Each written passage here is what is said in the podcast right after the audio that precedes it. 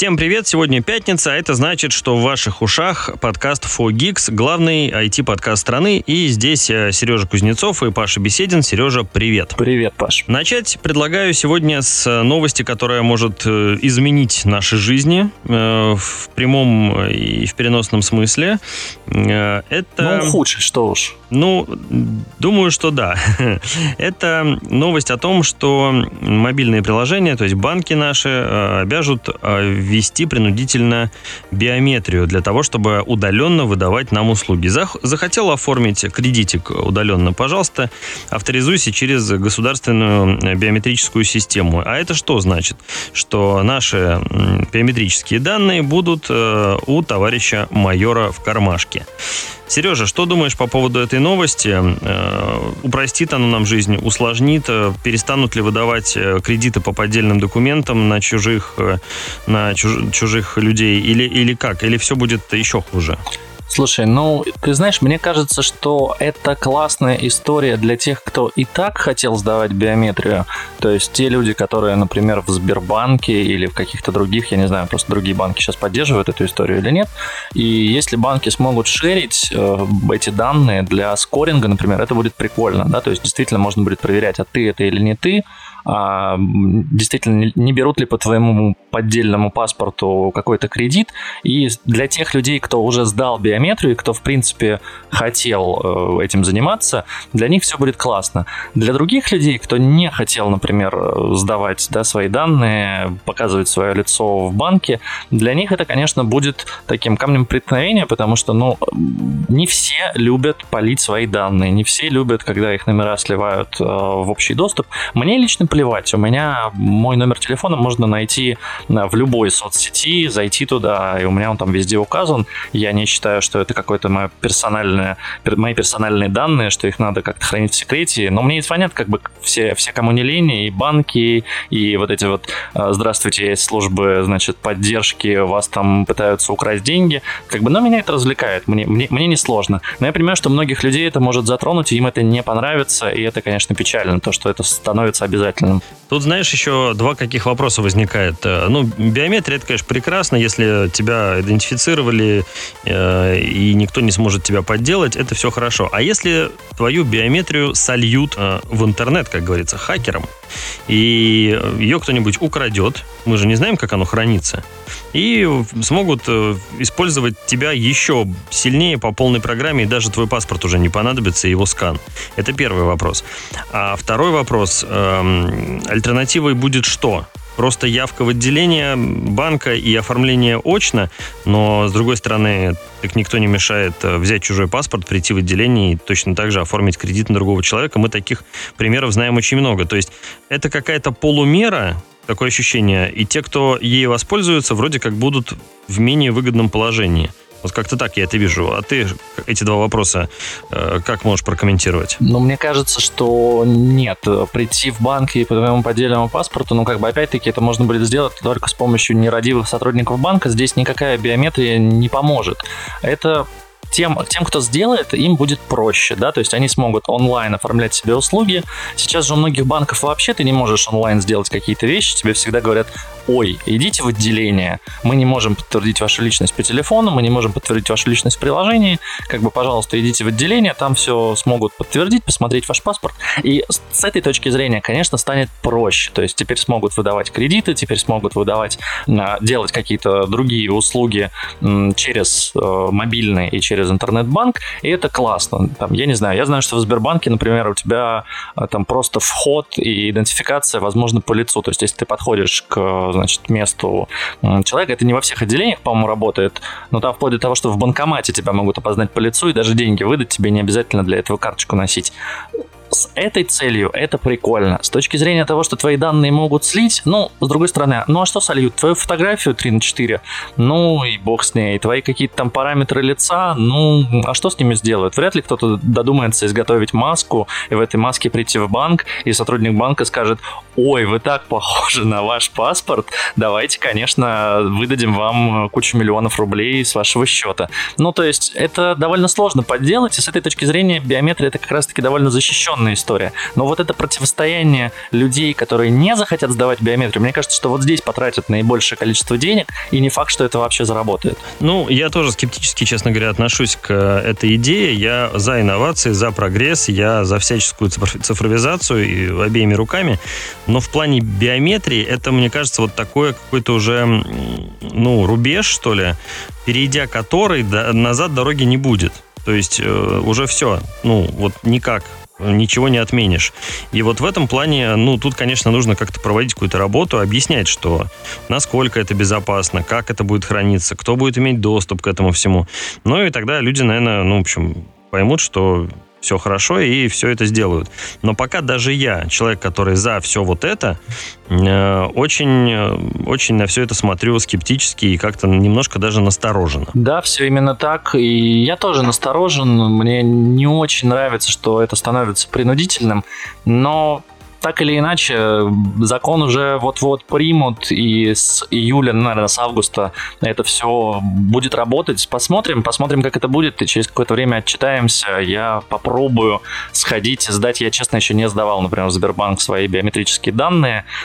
Схожу, сдам, посмотрю, как, как это будет работать. Продолжим не менее интересной новостью. А, Apple поговаривают, что продолжает поставлять устройства в Россию, но не для того, чтобы их продавать, потому что компания заявила еще в марте, что продавать свои устройства официально она не будет. А, но Apple приводит устройство для ремонта. И ты знаешь, на самом деле это не единичная, насколько мне известна ситуация. Некоторые другие бренды также привозят свои смартфоны для так называемой каннибализации. То есть, условно, привезли 100 смартфонов, 80 отдали в продажу, 20 положили в сервисный центр. Если у кого-то что-то сломалось, они обещают там гарантию в течение 1-2 лет. Пожалуйста, приходи в сервисный центр, при тебе тебе другой смартфончик разберут, вытащат из него там экран или что тебе нужно заменить, и как запчасти его будут использовать. Как ты относишься к такому, и вообще нормально ли, что компания заявила, что она уходит, но как бы гарантию продолжает э, поддерживать внутри страны? Ну, во-первых, это нормально, что продолжается э, поддержка гарантии, потому что, ну, напродавали смартфонов, компьютеров и планшетов, э, а поддержку, значит, не, не будете делать. Нет, так не пойдет. Это все хорошо. С другой стороны, непонятно, а что мешает Apple и другим э, не значит, каннибализацией заниматься, а завозить запчасти для тех же сервис-центров. Или им там санкции как-то запрещают это делать? То есть смартфоны... Я так понимаю, что санкции запрещают. Смартфоны не запрещают, а запчасти запрещают. Ну, какие-то дебильные санкции, если честно. Тупорылые, я бы даже сказал. Вот. Я тебе вот что скажу, не, Сережа. Ну тут, тут, слушай, тут история вообще в том, что Apple э, очень редко прям ремонтирует. Она чаще заменяет устройства на новые. Это действительно так. Поэтому им проще завести смартфоны сюда. Ну, возможно, да. Хотя мне вот последний раз 11 по-моему, iPhone и еще какой-то мне чинили именно они меняли на новый. И я такое, ну, честно говоря, впервые видел. Вот. Ну, после известного иска сотрудника Мегафона все поменялось. Я тут недавно зашел в несколько магазинов, э, торгующих техникой Apple, э, так называемым премиум реселлером. Это MVideo, Restore, и еще куда-то я заглянул, не помню уже. В общем, в M-Video нет вообще ничего, они продают остатки, там, что у них завалялось, какие-нибудь AirPods, там, даже ремешков и чехлов нет. Не говоря уже про планшеты, там, ноутбуки и так далее.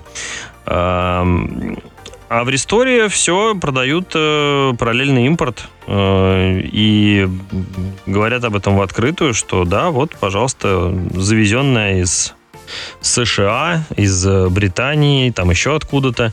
Э, но приятненько, что цены немножко э, ниже стали, и тебе, если у тебя вилочка не родная будет, а иностранная, тебе бесплатно дают блочок на 20 ватт, в качестве подарка, который сейчас, кстати, подорожал.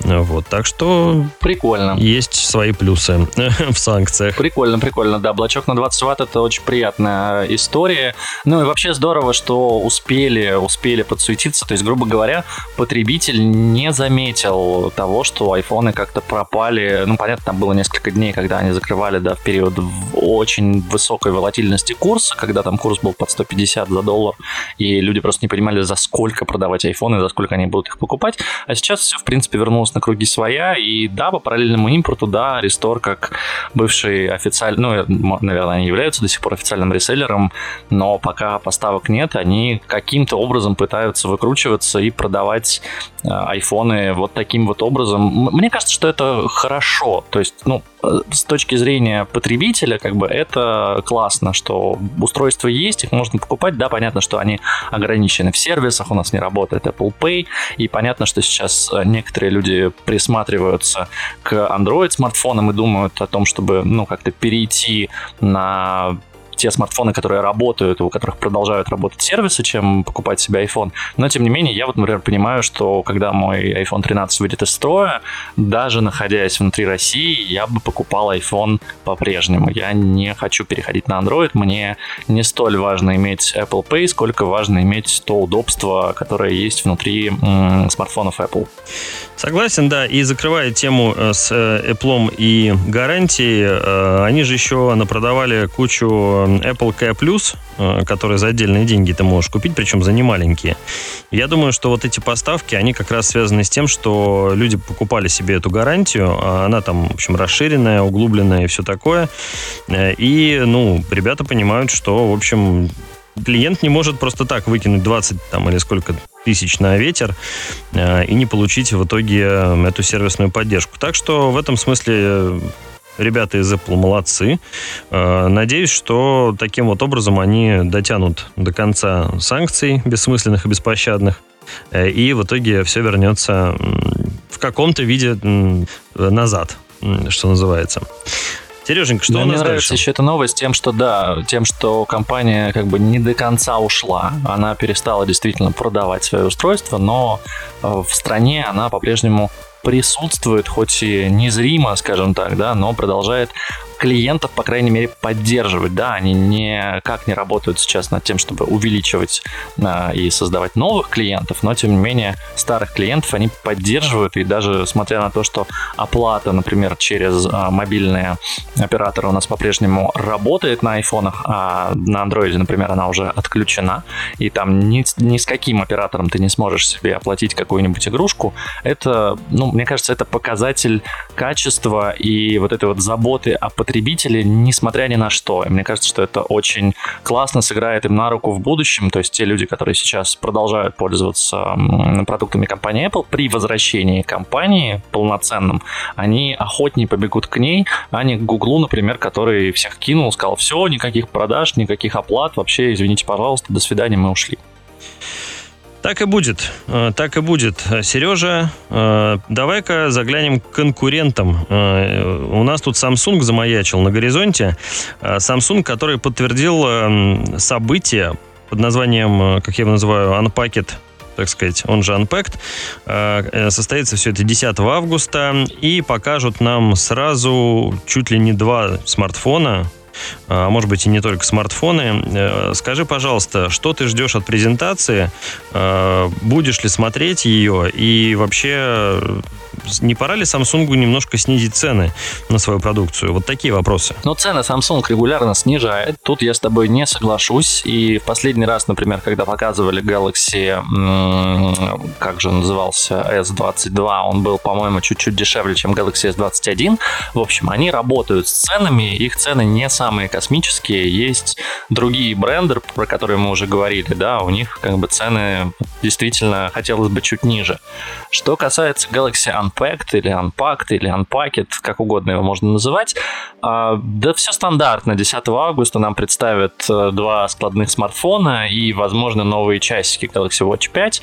Мне, ты знаешь, не очень понятно. Тут же в сети засветились в сети засветились рендеры Galaxy Z Fold 4 и Galaxy Z Flip 4, и мне вообще непонятно, а что изменилось? Ну, то есть, окей, они выглядят абсолютно так же. Возможно, они там что-то внутри. Ну, то есть, понятно, да, что они поменяли там э, чип. Понятно, что они там, скорее всего, поставили те камеры, которые стоят в Galaxy S22. М-м, возможно, какие-то новые цвета добавили. А с точки зрения форм-фактора ничего не поменялось. То есть, это по-прежнему складные, два складных смартфона. Выглядят они абсолютно так же, как Galaxy Z Fold 3, Galaxy Z Flip 3. М-м, если они не избавились полностью от вот этой вот складки на экране, мне кажется, что это вообще может быть провал, потому что, ну, смысла обновляться с прошлогоднего складного телефона на этот вообще никакого не будет, на мой взгляд. Единственное, что ради камер, но опять-таки камеры VS22 не сильно круче, чем VS21. Слушай, ну, не только же компании Apple использовать несколько лет один дизайн, о чем мы говорили в прошлом подкасте, и одну платформу. Ну, вот тут улучшили, здесь подкрутили, тут экранчик более плотный сделали, там какую-нибудь дырочку для стилуса проковыряли. Э, вот что-нибудь такое, наверное, будет. Э, какие-то косметические небольшие изменения. Э, ну, может быть, цену уронит немножко. Вот это будет хорошо, мне кажется.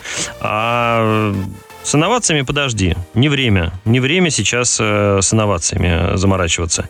Э, это все на 24-25 год. Когда на Луну полетим, вот тогда и Samsung немножко обновится. Ну, может быть, может быть. Э, я, разумеется, буду смотреть презентацию. Я делаю, да, это каждый год. И буду, скорее всего, вести трансляцию на сайте. Заходите 10 августа на itzin.ru. Я, разумеется, в телеграм-канале Fogix выпущу какой-то кратенький обзор обзор того, что показали, но сразу скажу, я с большим, большим скепсисом отношусь к тому, что покажет Samsung в этом году. Не, ты прав, не время, и как бы дефицит чипов прошло и позапрошлогодние сказывается, и отсутствие инноваций в последние годы у всех компаний. Это какой-то такой всемирный кризис э, того, что мы будем выпускать то, что было, и вроде как нормально покупают, а может быть прокатит. Мне жалко на это смотреть, честно говоря. Я помню, как бы, когда Samsung каждый год на Unpacked представлял что-то новое, и ты реально смотрел с раскрытыми глазами и такой, вау, типа, чуваки, вы реально придумали что-то крутое, это классно, это действительно про это хочется рассказывать, это хочется покупать, этим хочется пользоваться. Сейчас это, ну, я с Galaxy Z Fold 2 на самом деле не вижу каких-то инноваций. Да, понятно, там немножко подкрутили э, дизайн с точки зрения того, что камеры стали попроще, э, само устройство стало чуть-чуть покомпактнее, это хорошо. И они там постоянно работают над вот этой вот э, петлей, которая находится, значит, в, внутри, в которую там то пыль попадает, то вода. Вот теперь они сделали, что вода туда не попадает, только пыль попадает. В общем, если они в этот раз сделают, что да, что она защищена теперь и от пыли, и от влаги, это будет круто, но я повторюсь, самое главное, чтобы они избавились от складки, потому что это та вещь, которая действительно бесит при использовании смартфона. Все классно. Я проходил с Galaxy Z Flip э, третьим, наверное, пару месяцев. Очень крутой телефон. Мне очень нравится формат раскладушки, когда у тебя, значит, маленькое устройство лежит в кармане, ты достал, открыл, у тебя полноценный смартфон.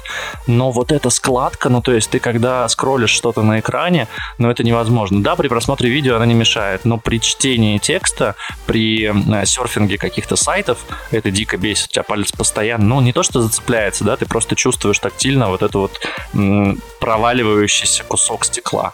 Это неприятно. От неприятных вещей предлагаю перейти к приятным вещам, тем более, что Рустор, наш родненький, который сделал ВКонтакте совместно с Минцифрой еще, по-моему, 11 IT-компаниями, э, теперь, скорее всего, как только примут э, новые всякие законы, будут устанавливать на всю технику, ввозимую в Россию. Ну, имеется в виду смартфоны, планшеты в первую очередь. Может быть, даже на какие-нибудь компьютеры. Э, но не факт. На всю технику, которую официально будут вводить. Ну, понятное дело.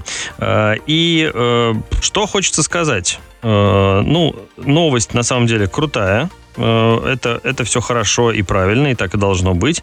Остается по традиции два вопроса. Первый вопрос – это зачем Э, это делать принудительно, когда люди и так сами это сделают, и, ну, потому что у них нет других вариантов, по-любому надо ставить. А второй вопрос, что будет с э, альтернативными магазинами? Ну, то есть, почему, почему Рустор, каким бы хорошим он ни был, он действительно хороший, мы обсуждали в прошлом подкасте, а что с остальными-то? А вот если выйдет еще более крутой магазин, который сделают, например, э, не знаю, Сбербанк или Одноклассники, его под него тоже закон нужно будет отдельно делать. И потом у нас вот эти все магазины, которые выпускаются, превратятся в очередной app-лист, который, значит, вот опять нужно будет принимать закон про, про него. А, Сереж, может быть, я не прав? Э, скажи, что думаешь? Ну, конечно, ты не прав. Смотри, э, во-первых, э, приложение Рустор заменит собой app-лист.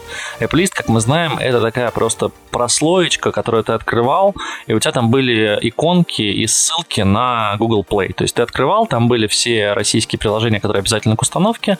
Ты мог там понажимать кнопочки, она у тебя запускалась, по-моему, сразу при старте, при активации первичной смартфона. И ты мог эти приложения установить через Google Play.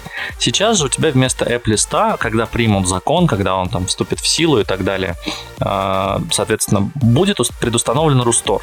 А, как альтернативный стор, это прикольно. Наверняка у него на первом экране будут выведены основные приложения, которые обязательно для предустановки, ну или как минимум, да, оно будет показывать, что парень, вот эти приложения тебе понадобятся в первую очередь. И я, наверное, даже соглашусь, что там полезные приложения. Понятно, что это не для всех. Понятно, что, ну, мне, например, там и десятая часть не нужна. Ну, у меня есть как бы там почта Яндекса, я ее ставлю Яндекс карты, но там остальные приложения, там Сбербанк, например, мне не всегда нужен госуслуги, мне на телефоне например, точно не нужны.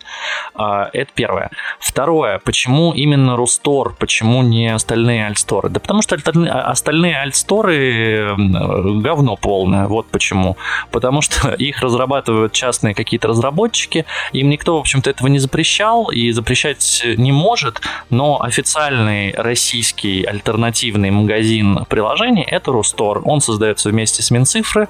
Он э, создается крупной компанией компании э, ВК. И тут нужно понимать, что на самом деле, ну, во-первых, одноклассники не смогут выпустить альтернативный магазин, потому что они внутри холдинга ВК, и как бы зачем им выпускать э, приложение, которое будет конкурировать со своим же. А Сбербанк, ну, если помнишь, когда проводился тендер на то, кто будет разрабатывать приложение, там Сбербанк и участвовал на самом деле. Но просто ВК выиграл, и ВК назначили разрабатывать и выпускать Рустор. Это мог выпускать не ВК, мог выпускать Сбер или Озон или кто-либо что-либо еще. Но выбрали ВК, поэтому я думаю, что остальные компании не пойдут сейчас создавать альтернативные магазины, им это просто не нужно. А все вот эти вот наш стор, а, как там, Рул, Руги, Ру, Румаркет, я не помню даже, как они называют, честно говоря. Ну, предложений может быть много. Мы с тобой тоже можем сейчас пойти в каком-нибудь конструкторе быстренько накидать э, браузер, э, внутри которого будут ссылки на АПКшки. Можем даже эти АПКшки внутрь залить. Э, мы можем даже продвинуть, заказать кучу рекламы, но дальнейшего развития этого никакого, к сожалению, не будет. Все равно нужно понимать, что люди будут пользоваться тем, что, а, популярно, б, удобно, и опять-таки, в Рустор будут инвестировать деньги, Рустор будет развиваться. Что будет с наш стором и Румаркетом, я понятия не имею. Как бы за последние 4 месяца они не особо развивались. Я вижу, что в одном практически нет приложений, то есть ты туда заходишь, там, знаешь, типа три программы пересечения с Рустором, то есть там э, стоит какой-то там ВКонтакте, Сбербанк, нет, Сбербанк там нет, э, по-моему, ВКонтакте, Одноклассники, что-то еще, и какие-то всратые игры, вот, простите за выражение, ну, прям вот очень плохие какие-то игрушки, которые, видимо, сами разработчики туда загрузили. В наш сторе мне не нравится, что там кривой русский язык, там э, очень плохой поиск, ну, как бы этим интерфейсом невозможно пользоваться пользоваться. Поэтому люди, я думаю, а, проголосуют э, рублем сами, и б, ну, если он будет предустановлен, то понятно, что на всех смартфонах он будет стоять изначально, и количество активных пользователей очень сильно вырастет уже в скором времени. Пусть так и будет. Мне э, наш э, Рустор нравится, наш с э, ВКшечкой. Э, пусть живет, развивается и обзаводится новыми фишечками и предустанавливается на все гаджеты. А на горизонте у нас замаячил Озон. Озон э, это такое место в интернете, где можно попытаться что-то купить, не факт, что получится.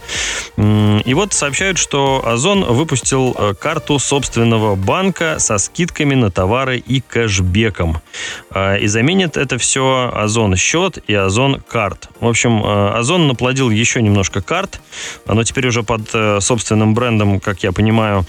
Сережа, пользуешься, пользуешься ли ты Озоном? Пользуешься ли ты их картами? Или пользовался до этого момента. И какой у тебя был опыт э, вообще общения с Озоном? У меня опыт был отвратительный еще на заре их э, начала их деятельности, и, в общем, потом ничего не изменилось. Э, возможно, что-то изменилось сейчас. Э, знаешь, у меня опыт с Озоном был разный. У меня был и негативный, был и позитивный. Было несколько раз, что мне привозили не то, не то, что обещали на страничке, было, что мне очень сильно задерживали доставку, но я сейчас просто отношусь к Озону не как к основному а, поставщику товаров для себя, и не как к основному магазину, основной у меня Яндекс.Маркет, конечно же.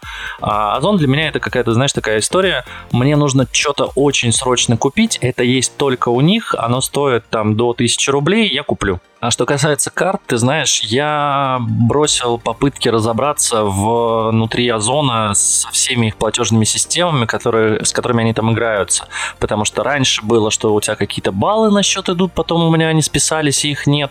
А, вот как вот в этом популярном эпизоде Саус Парка, да, вы приходите, мы кладем ваши деньги в банк, и их нет.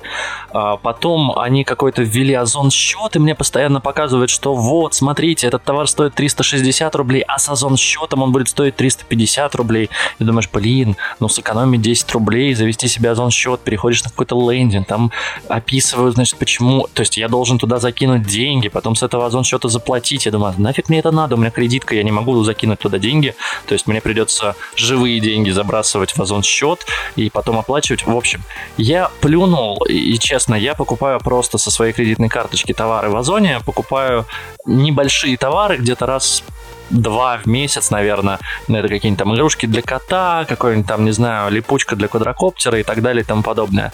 То есть это все там до 1000 рублей. Я не готов Озону доверять какие-то большие крупные покупки. Но, наверное, тем людям, которые покупают там постоянно, для которых это основной маркетплейс, наверное, для них вот эта вот карта может быть полезно. Единственное, что я не понимаю, а нафига еще какой-то, ну то есть зачем еще один продукт делать, если у них уже был Озон счет и у них был Озон карт, э, я так понимаю, что виртуальный, теперь это физическое будет или что, теперь Озон в виде банка будет, то есть этой картой еще можно будет расплачиваться в магазинах. Мне кажется, что у населения и так уже слишком много пластиковых карточек и, в общем-то, опять-таки все повыпускали себе сейчас мир в дополнение там к мастеркардам и визам, то есть давайте поплодим еще карт, ну почему нет? Слушай, ну, хотят банк, пожалуйста, пусть получают. Единственное, что нужно напомнить нашим слушателям, что Озон э, в случае любой конфликтной ситуации сразу же напоминает тебе о том, что это не российская компания с, ю, с юрлицом не в России, что служба их доставки это не их служба доставки, а уемные какие-то левые поставщики, и что, в общем, они ни за что не отвечают. А если у вас какие-то есть вопросы, то пишите в техподдержку вот еще одно письмо. Э, в общем, вот э, как-то так у меня складывались отношения с Озоном. Возможно, ребята взялись за голову, в чем я сильно сомневаюсь. Э, и, может быть, как-то банковское вот это дело их немножко приведет в чувство. Все-таки банк это серьезно. Посмотрим, поглядим. Э, если кто-то пользовался новым э, продуктом Озона, карточкой, а таких людей всего 100 тысяч в России, как я понимаю сейчас, то напишите нам в комментах, насколько это все работает и действительно ли есть какая-то выгода. Или это все ну, вот это самое, что называется, неприличным словом. И в продолжение финансовой истории давай поговорим про инвестиции. А, тут ЦБ предложил резко ограничить доступ россиян к иностранным акциям. И мне кажется, что это правильно, что это правильно запрещать неквалифицированным, скажем так, инвесторам ну не скажем так, а это действительно так и называется, то есть людям, которые не очень разбираются в инвестициях, доступ к иностранным акциям, потому что это высокорискованный актив, потому что иностранные акции и биржи сейчас блокируются, закрываются, ну какие-то фонды вообще прекращают свою деятельность, а каким-то просто пропадает доступ, да, из-за санкций, и люди не могут вывести свои деньги. Чтобы россияне не вкладывались в эти активы, а, ЦБ предложил а, поднять порог и для, для того, чтобы называть инвестора квалифицированным, раньше было достаточно, чтобы вы инвестировали всего свыше, всего мне нравится, свыше 6 миллионов рублей, и, видимо, такие люди были, и, видимо, неквалифицированные инвесторы инвестировали более 6 миллионов рублей, сейчас хотят этот порог поднять до 30 миллионов рублей. То есть, если у тебя менее 30 миллионов рублей в инвестициях, прости, пожалуйста, доступ к иностранным акциям тебе будет закрыт.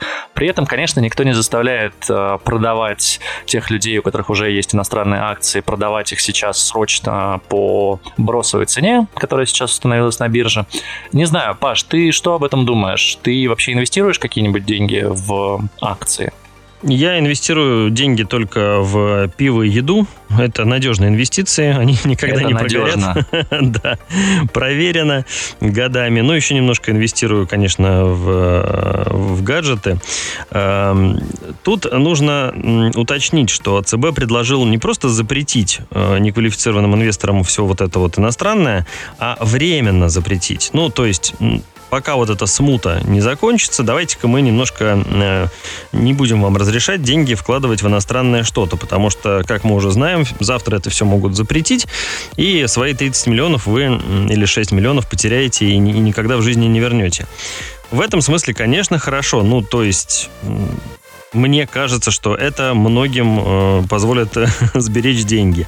С другой стороны, ну если ты настолько идиот, что вкладываешь какие-то высокорисковые, высокорисковые, значит, э, бумаги, там, активы, еще что-то, э, свои собственные деньги м, или деньги своих клиентов, ну, ты сам такой дурачок, э, как бы зачем государству тебя, значит, в этом деле ограничивать? Пожалуйста, давай э, лишайся своих денег, э, ну, вперед. Но я тебе расскажу, зачем. Потому что ты эти деньги мог на налоги потратить, а так ты эти деньги отнес э, в какую-нибудь иностранную компанию, купил их акции, она там, не знаю, вот там был же бум, когда люди э, увидели рост, э, по-моему, Xerox или Xerox, как правильно называть эту компанию, и потом она начала обваливаться, ну просто потому что ксерокопирование людям не особо сейчас нужно, вот, и люди, значит, на падении тоже там приносили деньги, и, ну, был вопрос, а зачем вы вкладываете в этот актив? Ну, очевидно, что компания Xerox теперь, ну, вряд ли когда-то вернется на свои былые позиции, просто по причине того, что, ну, у них бизнес весь построен на продаже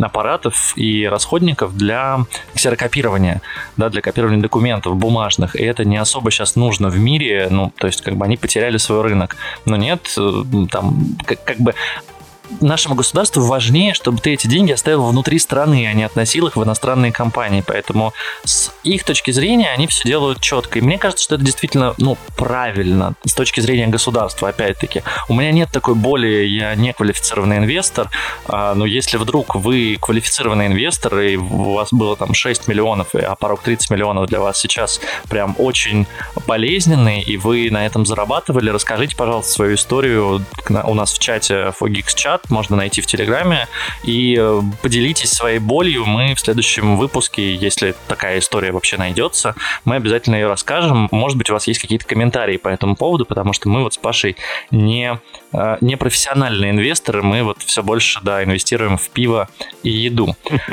Еще одна новость, э, которая не коснется уже россиян.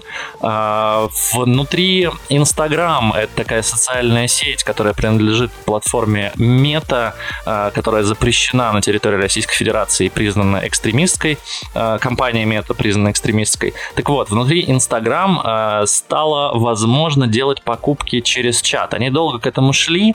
У них много было уже историй про мерчан, так называемый, да, когда тебе позволяют посмотреть товар. У них было, что в сторис можно было показывать товары и даже посмотреть стоимость. Вот теперь они наконец дошли до того, что если вы владелец малого и среднего бизнеса, вы можете прямо в Инстаграме подключить себе покупку, точнее продажу вещей. Если вы продаете вещи, то пользователь сможет зайти в чат, нажать там кнопочку, значит, хочу это купить, ввести данные карточки, оплатить, ну и дальше вы с ним договоритесь или в автоматическом режиме вы доставите ему этот товар.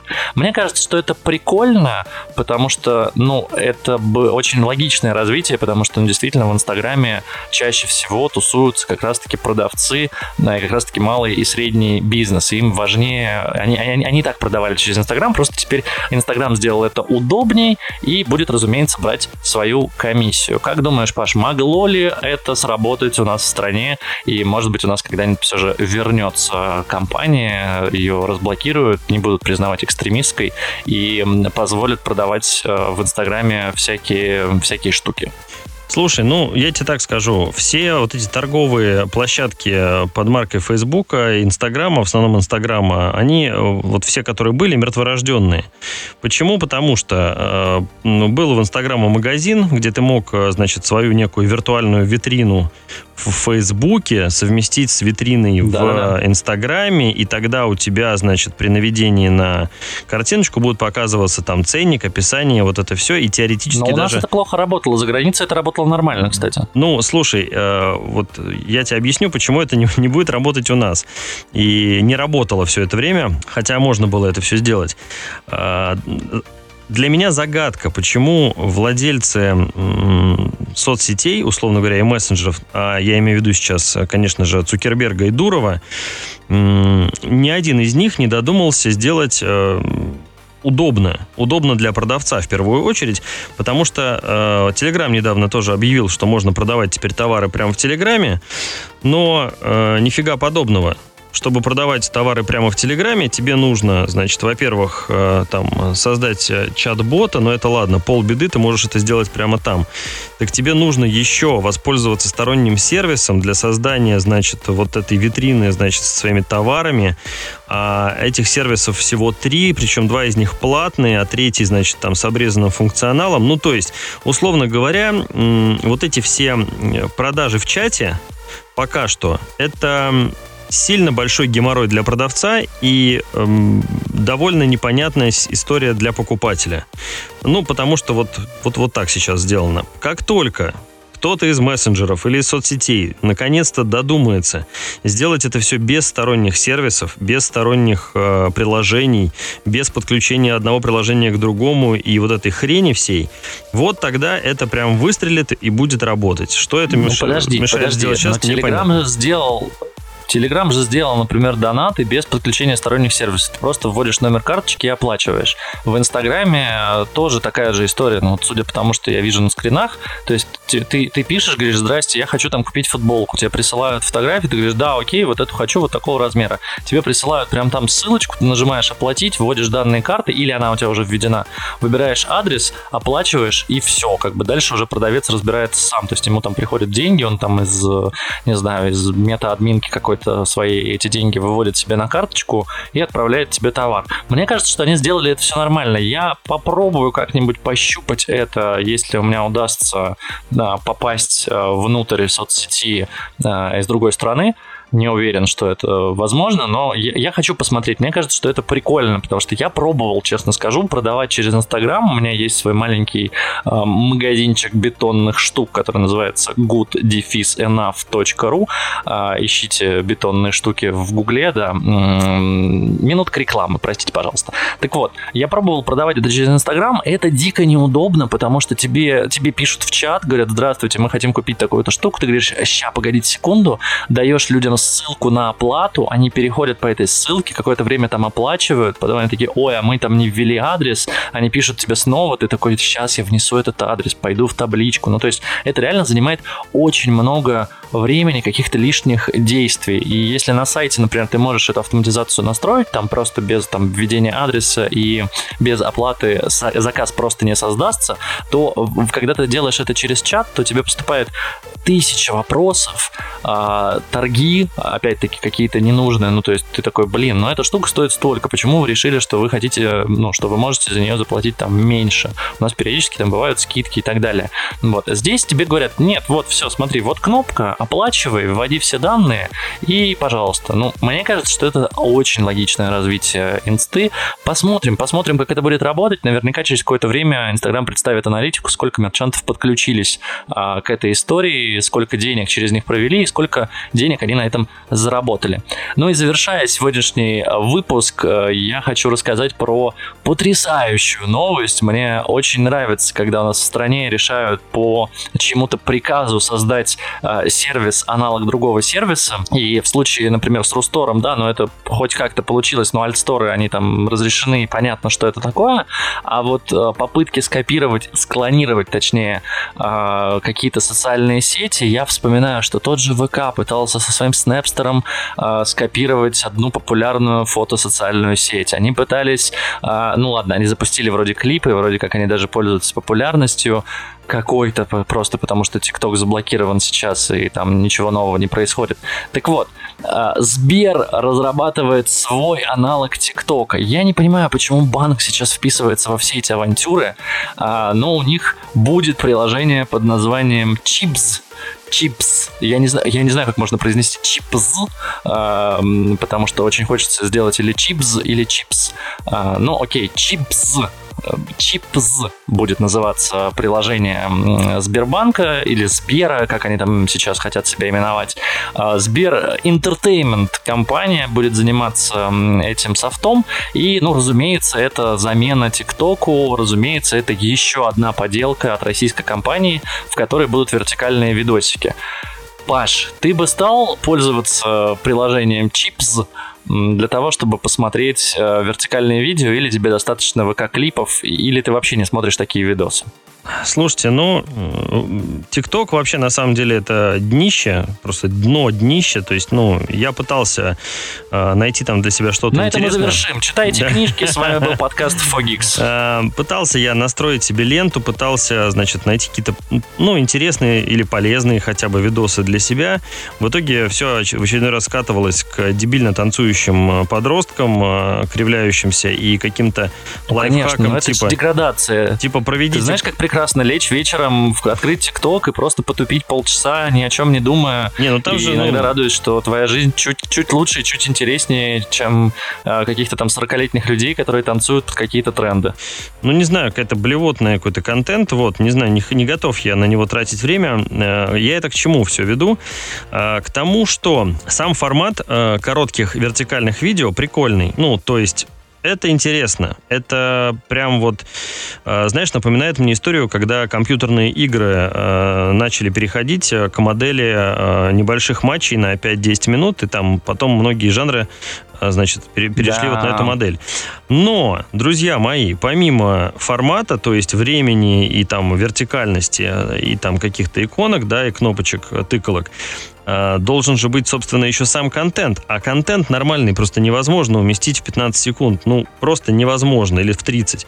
Ну, что там можно успеть? Ну, ничего там нельзя успеть. И вот тут, мне кажется, главная проблема. Вот как только кто-то из разработчиков решит эту проблему, скрещивания короткого формата и некой осмысленной наполненности или там хотя бы смешной наполненности, ну, то есть какой-то адекватный, осмысленный, не знаю, законченная мысль, чтобы была, условно говоря.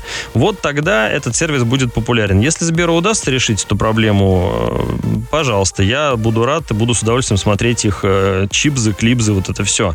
Название, конечно, дурацкое, и чипсы, панч, ну, какие-то идиотские совершенно. Вот.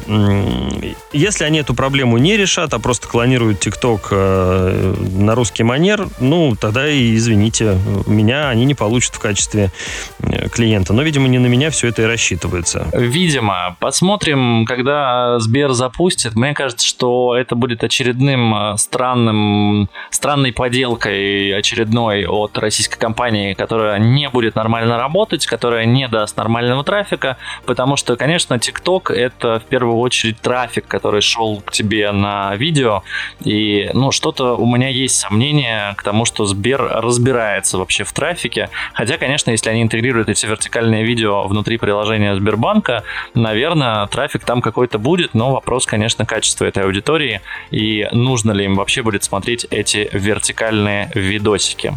А с вами был подкаст Fogix, Павел Беседин, Сергей Кузнецов. А, не забудьте подписаться на подкаст, подписаться на телеграм-канал Fogix. Он одноименный, его довольно просто найти, если вдруг вы еще этого не сделали. А это были главные IT-новости. До следующей недели. Пока-пока. Последний возьму.